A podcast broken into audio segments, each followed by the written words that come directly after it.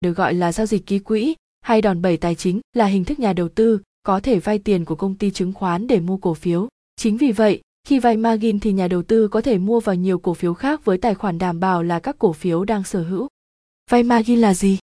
Cổ phiếu nào được phép vay margin? Cổ phiếu được phép vay margin là những cổ phiếu được các công ty chứng khoán đồng ý cho vay. Trong thực tế, mỗi công ty chứng khoán sẽ có một danh sách những cổ phiếu được cấp phép sử dụng làm đòn bẩy tài chính. Bạn có thể nhấn vào https://www.vndirect.com/vnsanfarmca nhan danh mục ký quỹ để xem danh sách chứng khoán được giao dịch ký quỹ tại VNDirect. Như danh sách trên, nhà đầu tư dễ dàng thấy cột tỷ lệ tính sức mua mới.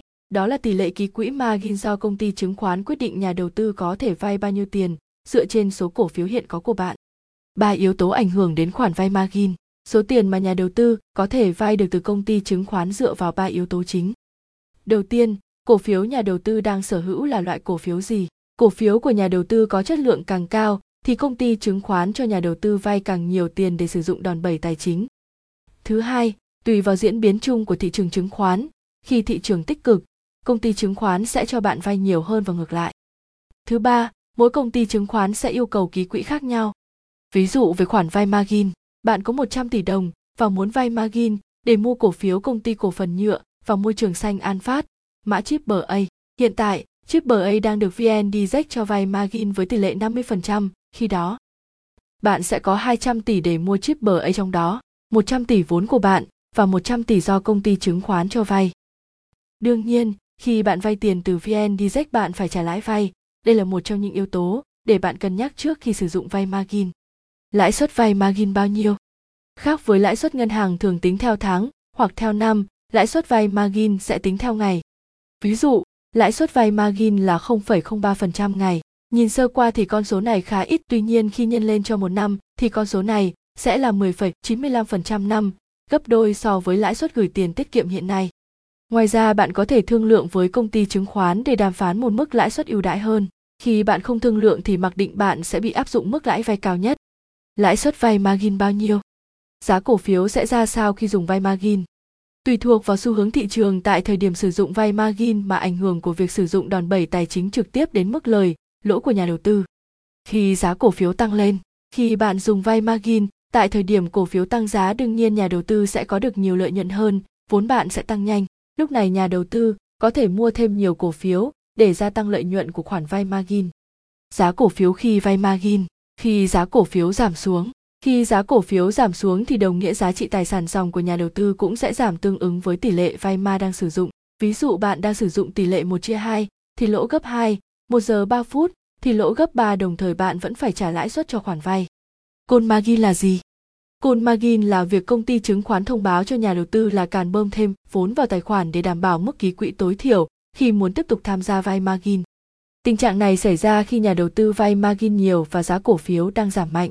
Lúc này, tài sản đảm bảo để vay margin cần phải bổ sung thêm bằng tiền hoặc cổ phiếu khác, hoặc nhà đầu tư cũng có thể bán bớt cổ phiếu để tăng vốn bằng tiền mặt để đảm bảo các quy định của công ty chứng khoán. Tuy nhiên trong thực tế, công ty chứng khoán có thể bán bất kỳ cổ phiếu nào trong danh mục của nhà đầu tư mà không cần phải bắt buộc hỏi ý kiến trước.